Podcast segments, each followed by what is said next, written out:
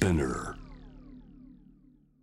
アップクローズ木曜日は私堀潤がお送りしておりますさあ今夜は木曜ジャムの恒例月一企画文筆家の古谷恒平さんに今月のトピックを切っていただく月一古谷恒平、えー、古谷さんこんばんははい、どうもこんばんは。聞こうやって今月も元気に声が聞けて嬉しいあですよとんでもないです。ありがとうございます。んツイッターとか SNS でも発信をはいろいろ注目していますけれども、あ、はい。どうですか？最近の生活暮らしは。うーんと、猫と一緒に暮らしてるんで、まあ、ツイッターの内容も猫だらけになっちゃいますね。さて、じゃあもう早速本題に行きましょうか。はい、はい、今月もニュースバ番組はコロナ一色でしたけれどもそれ以外にもさまざまニュースがありました、はい。改正健康増進法屋内全面禁煙が実施されるも外出自粛で薄い実感、はい。えーそして河合夫妻、えー公職選挙法違反疑惑うん。事件、まあそね。そしてね。数学の難問 ABC 予想の証明正しさが認められるという話、はい。えーさらには朝鮮民主主義人民共和国金正恩委員長、健康悪化説が流れる、はい。えーそして大林信彦監督が亡くなりました、はあ。えー東京オリンピック追加の費用負担数百億円から数千億円かということですが、はい。さあこうしたニュースも含め古谷さんが選んだテーマは何なのかよろしくお願いしますはい、えー今週の前半のトークトークテーマはこちらです。えー、一世帯30万円からあー一人一律10万円給付へ、えー特別定額給付金に見る公明党の影響力ということでちょっと長いんですけどね。はい。うーんまあでも本当にあのー僕は逆にあのまあし公明党がいなかったらあのままずるずると、あのーはい。保証も十分ないまま進められていたのかなとかはい。いろいろこう思うところあって見てましたよ。はい。公明党、あのうん、どうですか、どうはい。ですか、ええ。っ、と、いや、まあ、全くおっしゃる通りで、あの、山口夏夫代表が、あの、連立離脱っていうですね、まあ、今まで全く公明党が言ってこなかったことですよね。えええーそれを切り出して、まあ、ようやく、あの公明党案に、えー変わったというのが、まあ、報道されておりますけれども、まあ、それはほぼほぼ事実だと思うんですよね。で、あの公明党は、まあ、平和と福祉の党ということで、ええ。ーやってきましたけれども、まあ、特定秘密保護法ですとか、あるいはあの安保法制の時ですらもですね、うんあの連立離脱するよっていう形は言ってこなかったんですよね。えだから安倍第二次安倍政権下ではこういうことを言うのは初めてであってえ、かなりはっきりと騎士を鮮明にしましたもんね。はいでまあ、こういったことから何があー見えてくるのかというと、ですねあのもともと公明党が自民党と連立政権を組んだ時がですね、まあ、1999年だったんですね。そうか、もう結構なりますね。ちょうどええ僕がまだ大学生の頃でしたよ。ああそうですええ自治公連立とかね。そうです、うんそうです。理事公ですよね、理事公連立の時です。それで、あのー公明党が連立を組んだ時の自民党の総理大臣はですね、あの小渕恵三さんだったんですね。ん。で、小渕恵恵三さんが、まあ、残念なことに、あのー脳梗塞というか脳出血で倒れられて、えーそのまま亡くなりますと、お亡くなりましたよね。その後にあの森喜朗さんに交代するわけですよね。はい。でそこから森喜朗さん、えー小泉純一郎、それから第一次安倍、えーそれから、えー福田康夫さん、はい。えーそして、まあ、麻生さんんというふうにうんなっていくんですけれども、あのまあえーさらに民主党でゲアした後また第二次安倍ということで、今まで続いてきたんですけれども、あの実はあの公明党の政策っていうのは、まあ、非常にその支持基盤のも関係もありまして、あの再分配を極めて強くこう打ち出してきたわけですよね。そうですあのね。中小零細企業を経営していらっしゃる方とかですね、えーそれから、あのー割とこう所得が、ええ。あーか芳しくないと。いう方が非常に支持基盤の中に多いものですから、あーとにかく福祉が優先であると、それから、まあ、再分配優先であるということで、えーで実はこれあの、さっき言った小渕恵三さんというのは、もともとあのどういう方かというと、えー、と平成研究会っていう、まあ、いわゆる経済会ですよね、えー、田中竹下系の、まあ、内閣だったわけですよね。えで田中竹下系っていうのはまさにこの再分配、もちろんそこはばらまきだっていうふうに当時は批判されましたけれども、あの再分配とか、まあ、福祉ということをかなり重視していたんです。だから公明党が自民党と連立を組んだ時はですね、ええ、あの政策的にすごく近かったんです、実は公明党と自民党では。まあ、だから連立組んだんですよ。今のようにこう新自由主義バリバリ、はい、えー、そしてまあ安全保障に関しても割とこう強硬的な姿勢、まあ、そういったこうスタンスとは本来であれば相入れない政党なのかなということですよね。ところが、あのー、さっき言ったように小渕さんが急に亡くなって、うん、森さんに交代しますよね。はいでさっきずっと連立の自民党の名前を挙げてきましたけれども、実は公明党と田中竹下系の形成会の内閣が、まあ、それが相性が良かったんですけれども、それが連立を組んだのは最初の小渕さんだけで、ええ、森さん以降、まあ、麻生さんちょっと除きますけど、森さん以降はずっと清和会なんですね。あなるほど。で、清和会っていうのは典型的な小さな政府、はい。えー、福祉より減税、法人減税、うん、それから外交的にはタカ派、こういう姿勢なんですね。えーだから、小渕さんが非常に図らずも、まあ、命を落とされてしまって、森内閣に変わって、以降、ずっと実は公明党の本来の、えー、肌感覚が合うですね、田中竹下系の内閣と実は一回も連立組めなかったんです。実は清和会っていう公明党とは一番相性の悪いところとずっと公明党は、えー、くっついてこざるを得なかったんですね。もし小渕さんが生きてたらですね、えー多分公明党とものすごく相性良かったと思います。となると、今回のような、まあ、有事の際の生活への保障であったりとか、企業の政策であったりとか、はい、ちょっと違ったかもしれませんかね。はい、まあ、違った可能性もありますけれども、でも、とはいえ、あの公明党は意図しないことですけど、小渕首相が亡くなりまして、森内閣以降、ずっと相性の悪い清和会だけれども、連立を維持してきたわけですよね。えー、それはなんでかっていうと、やはりこの公明党なりの、まあ、政治権力へのあのこだわりっていうのはあったわけですよね。だからだとはいえその、あんまり公明党って平和憲法を守るんだとか、そういう外交的なところっていうのは、なんそのまあ、再分配とか福祉よりは優先度はそんなに大きくはなかったんですよ。だから割とその安安全保障とかですね、あの特定秘密保護法とかっていうのは、まあ、これまで、まあ、本心では分かりません、本心では嫌だったのかもしれないけれども、えー、妥協してきたんですよね。ところがあの、いよいよその、なんていうか、公明党の、あの本流である、その生活者の目線、えー、生活者大衆の目線というところで、実現されないと、一律10万円というのが実現されないとすると、もうこれは連立を組んでる意味ないと。いうふうに、ものすごく突き上げがまあ、党内からも支持基盤からもあったと、まあ、いうことで、あの公明党も公明党でそのいわゆるこう支持基盤というか支持組織である創価学会員の皆さんの、はい、その組織票としての在り方も、まあ、時代の変遷を感じる今の状況で、かつてのようなこう盤石な体制とも言い切れないのかなっていう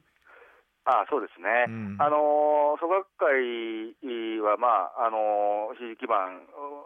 大きな支持基盤ですけれども、今、あの彼らっていうのは、あの1960年とか50年代ぐらいに、大都市にばーっとこう、えーとまあ、勢力を拡大した時の息子さんとかお孫さんの世代なんですよね。そうですよね。で第一世代っていうのは、まあ、ほとんどまあ、まあ、いらっしゃいますけれども、あんまりいなくて、むしろその、あの創価学会の方の中でのその第2世代、第3世代っていうのは、あの決かかつての第1世代、あの地方から出てきて、身寄りがなくて、雇用も不安定であるというのとはちょっと違うんですよね。うん、結構、彼らはあの都市の中で頑張って成功された方もいるんです、実は。そういった中で、あのかつての大衆の生活者目線というところを一番アピールしていた公明党の中でも、すごく変化が見られる部分があるんですよ。うん、とはいえ、やっぱりそこが決闘時に公明党が言ったのは、大衆とともにっていうことを言って言ったわけですよね、決闘時に。えーえー、そこは、まあ、やはり公明党からすると譲れない一線であって、だから今回、そのまあ、相当不満も出たというふうに聞いてますけれども、えー、その中で安倍政権、まあ、いわゆるその、どっちかというとその、えー、中小零細よりは大企業優先と、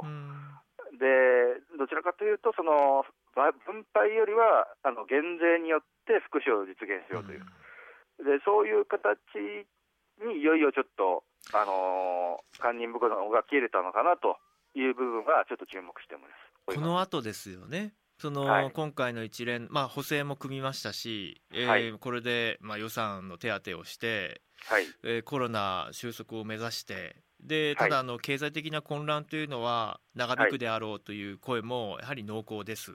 そういう中で,、でね。えー、次の衆院選もあります、えーはい。えー、都知事選もあります、はい。えー、公明党という政党が日本のこう政治史にどういう、まあ、影響をこれから与えていく存在になるのか、はい、どう見られますか、えーとまあ、連立を解消するってことはないと思いますよね。うん、あの今回、ちょっときしみが見られただけで、公明党と自民党が連立を解消するってことは、仮に清和会内閣がポスト安倍で続いたとしても、えーまあ、清和会でポスト安倍が続くとは思いませんけれども、まあ、あ仮にそうだったとしても続くと思います。ただそのあの全体的にはあの譲れない一線というのはここでは分かったと思うんですよね。公明党が譲れない一線というのは、やはり生活者大衆の目線であると、でここは譲れないんだということが、まあ、はっきりした場したので、まあ、今後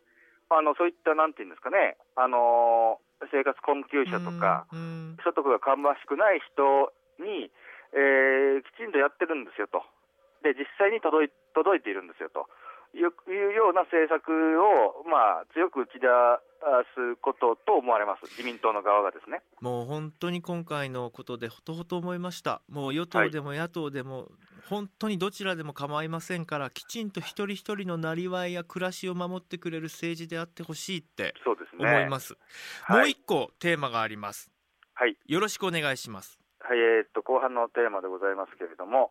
えー、っとコロナ自警団ばっこするですね。はい。コロナ自警団、うん、にわかに。あのにわかにね、まああの僕はいわゆる例えばコロナ禍の中でですね、あの感染した人の家に落書きをしたりですね。えーえーまあ、例えば自粛しているのはやむを得ないとは思うんですけれども、あのあどっかに旅行に行ったとか、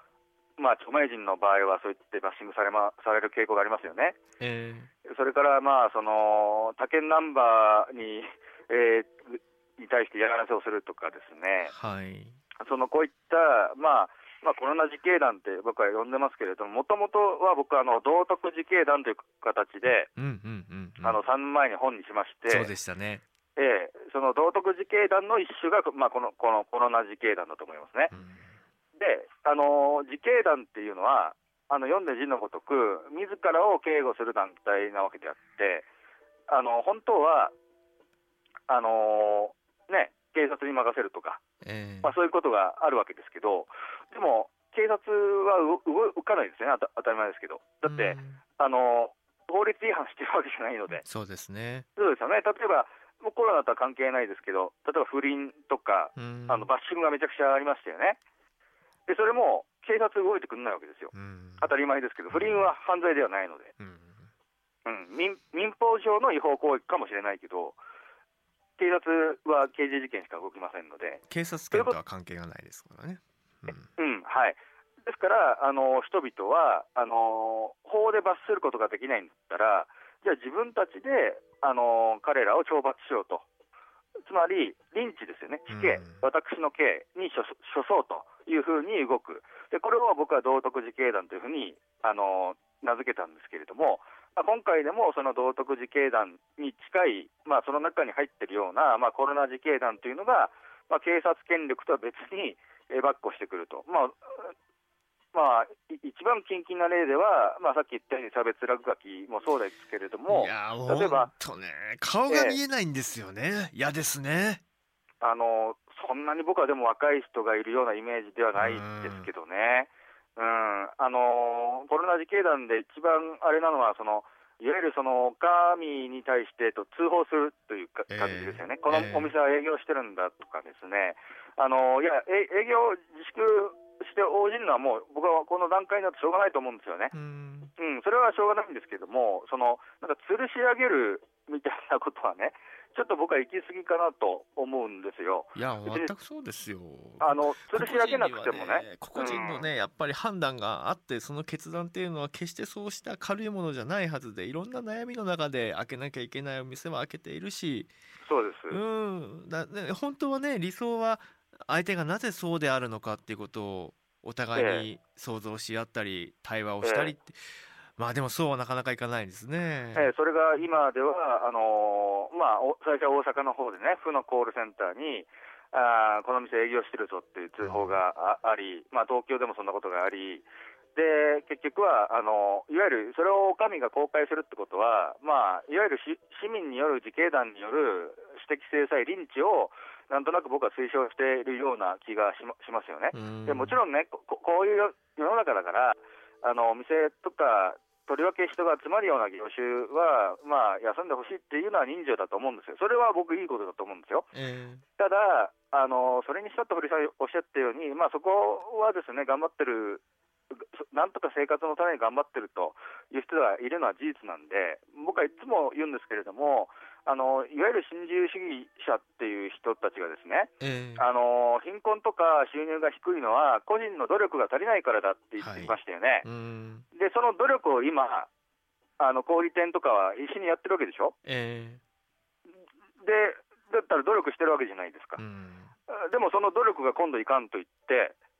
通報するっていうのは、これなん、なんとなく僕、すごく逆転してるような、矛盾してるような感じを受けますよね。ちょうど21日付の古谷さんのヤフーニュースの記事でも自粛抑散体制への拭いきれない違和感というタイトルで記事を書かれていて、あちょうど僕のところにもあの美容室を経営されている方からの不安の声というか、ぜひはい、あの投げかけてほしいと。じあそうん。のお店を閉めるにしても開けるにしても、まあ、この美容や利用の業界っていうのは自分たちの判断に委ねられてしまって本来受けられるべき保障も、まあ、対象から外れていったと。だからうん。本当に自分たちで判断しなきゃいけなくなったと、そうでしたね。ね。国と都で意見も分かれたし、で今度ははい、連休中に閉めたところには協力金出しますよっていうふうに言って。はい。でもじゃあ今度は閉めた方がもらえるから。でも今までどれだけ苦労してどんなにこう工夫を重ねてやってきたか、うんはい。ぜひ堀さんとあの自粛してあのよかったねええ。っていう話ではなくて、そうした中でも自分たちの判断で本当に工夫しながらいろんなこええ。う苦労しながら声をも守りながらやってる、うん。そうした人たちの声も取り上げてもらえませんかと。そうですね。今ツイッターには一方でそのステイホームを煽るメディアも少し加担してるんじゃないですかっていうそんな指摘もあったりして、うん。まあ煽ってるつもりはないし家にいた方がいいよって思いはあるんだけれどもいろんな受け止め方があるようです、古谷さんうん改めてこのジレンマどうでしょあの感染症の拡大を、まあ、あの外出自粛で防ごうという考え方は別に日本だけじゃなくてうん。世界中がそうなので、うえ。特に間違った考えだとは僕は思わないんですけれどもええ。あの現状そのやはりあの法治主義の国なのでえうん。あの法律であの強制、もちろん強制命令うん特措法によって出せるんですけれども別にそこに行かない限りは別にそのまあぶっちゃけ各各個人の判断ということになるわけですよね。そうですね。で、あそのあんまりね、僕、海外でもね、こういう事例聞いたことないんですよね。そうですね。要請だけしてあとええ。保証もなんかしっかりされないしあと空気で皆さんごえ。え判断お察しくださいっていうのを国民に強いるというか空気を作っていく統治。あのもちろんそれは憲法上、もちろん仕組みが違うので、なんとも比較できませんけれども、例えば罰金を設けますとかね、外出したら、それそれだったら分かるんですよ。ええ。でもそうじゃないでしょ、なんとなくこう、あの皆さん、ほら、わお願いして、ね、ほら、分かりますよね、頑張りましょう、ほら、ね、分かるじゃんって。こういうなんか空気山本七平の言うところの、うん。まさに空気の研究ですけど、えええなんかこういうことでみなあの大衆を統制しようとで逆に大衆の側もなんかそれに反発するんじゃなくていつの間にかヨーロッパとかよりもより陰湿なリンチみたいなのがねそうですねやってる国ってうん日本だけだと思うんですよね。ちょっと海外、うん報道見てますけど、うんそういうの僕ちょっと聞いたことないんですよね。そういう意味で言うと最後まとめでこれからはい私は私たちは何をするべきかはい。どう向き合うべきでしょそうですね。あのとりあえずあの基本的にあの法法に律に違反しない限りは何をやってもいいっていうのが基本的には原則なので。でもちろんそこであのお上の方に協力するかしないかっていうのは個人の判断だと思うんですけれどうも、そのやややっぱりね、この自警団的なものについては、うんうんうんあのノーって言った方がいいと思いますよ。そうですねあのさすがにこういうのがあのずっと言っちゃうと、結局、法によるコントロールじゃなくて、うん空気とか雰囲気によってね、国をコントロールできるんだってことになりますよね。いやだからこそ今こそ、はいぜひ皆さんあの国会の議論に注目してほしいし欲しかったなとも思うんですね。あの、何やってるところだろう国会はっていろいろこううん。文句言い合ってるところっていう印象も持たれてる方いるかもしれませんけど今古谷さんが言ってくださったようにええ。いろんなことをするにも実を言うと法律がベースになっていて、法律を変える法律を作る法律を見直す、法律を議論するそして財政的な分配をどうしていくかっていう、こういう機能にやっぱり私は参加しなきゃいけないなって改めて思いましたね。そうですね。だからうん。繰り返しますけど、コロナ自警団を許しちゃうと、もうそういう法律とかじゃなくて空気感でいいじゃない。うん別になんか法律を変える必要もなければ、ええ作る必要もなければ、なんとなくこの空気、お上が言ってるから、ほら、空気、そこに外れたやつは全部リンチします。はいこれね、あの究極、独裁国家より悪いです。うんうん、独裁国家よりも恐ろしい全体主義ですから。そうなんですよそしてね沈黙を強いてしまえばたとえこう、うん指令命令発令をしなくても実現してしまうという、そうそう。空気でそう勝手に忖度して、ねえ。おあのお上が何にも言わなくても勝手に大衆の方がやってくれるんだったらこんなに御しやすい国家はなくてね究極の独裁国というか究極のディストピアでは私は恐ろしいなと思いますね。ありがとうございます。そしはい。て5月3日は憲法記念日、はいえー考えていきたいです。いやあっという間でした。月一古谷恒平あのー来月も。いやもうちょそろそろちょっと会いたいですね。いや僕堀さんに会えなくてちょっとね へこんでるんでね。堀さんそろそと堀さんに抱きつきたいんですけどね。あちょっと変な発言。ぜひみんなで乗り越えてねそろそろね。はい。はいお願いします。あ次回は来月5月28日にご登場いただきます。古谷さんお互い元気でいましょう。ありがとうもございました。ありがとうございました。以上アップクロースでした。ジャーナリストの堀潤です緊急事態宣言が、まあ、今日の時点では政府が5月6日以降も延長する方向で検討していると早めに判断をすると言われていておおむねまあ5月中は今と同じ状況が続くのかなと思います。もう限界っていう声も聞きますよ。もう企業は持ちこたえられない。えー、どうすればいいんだ。給付金があるじゃないか。雇用調整助成金があるじゃないですか。いえいえと。今支給手続きを取っても実際にもらえるのは3ヶ月先だとか間に合わないんです。支払って後から国に手当てしてもらうという方式ではなくて今すぐに手当てをしていただいてで余った分は返すとか対象外の方には後ほど税金の他の形で徴収をするとか今の手当が必要なんですという声国会でも今議論がされています。僕はこれぜひ飲んでほしい与党には政府には今支援を待っている人がいるんだということそして病気に関してこの新型コロナに関しては体調不良を訴えて連絡をして検査を受けたいと言ってもなかなかこう検査が受けられないという状況も続いています。まあ、医療体制も本当にギリギリのところで踏ん張ってくださっているので今この状況をなんとかこらえているのかもしれませんが今後のことを見据えた上でもしっかりとした体制をどう作るのか僕はまあ一つの案としてはやはりこうオリンピック・パラリンピック関連で施設たくさん作ってますよね。作りましたよね。土地として確保している場所もありますよね。ニューヨークがそうであるようにそして中国武漢がそうであったようにやはりそうしたもう日本の場合には東京に既存の空いてる施設があるわけですからそうしたところを緊急の医療施設にきちんとアレンジして使えるような体制を整備するのをもっと早くやっておくべきだったんじゃないかとか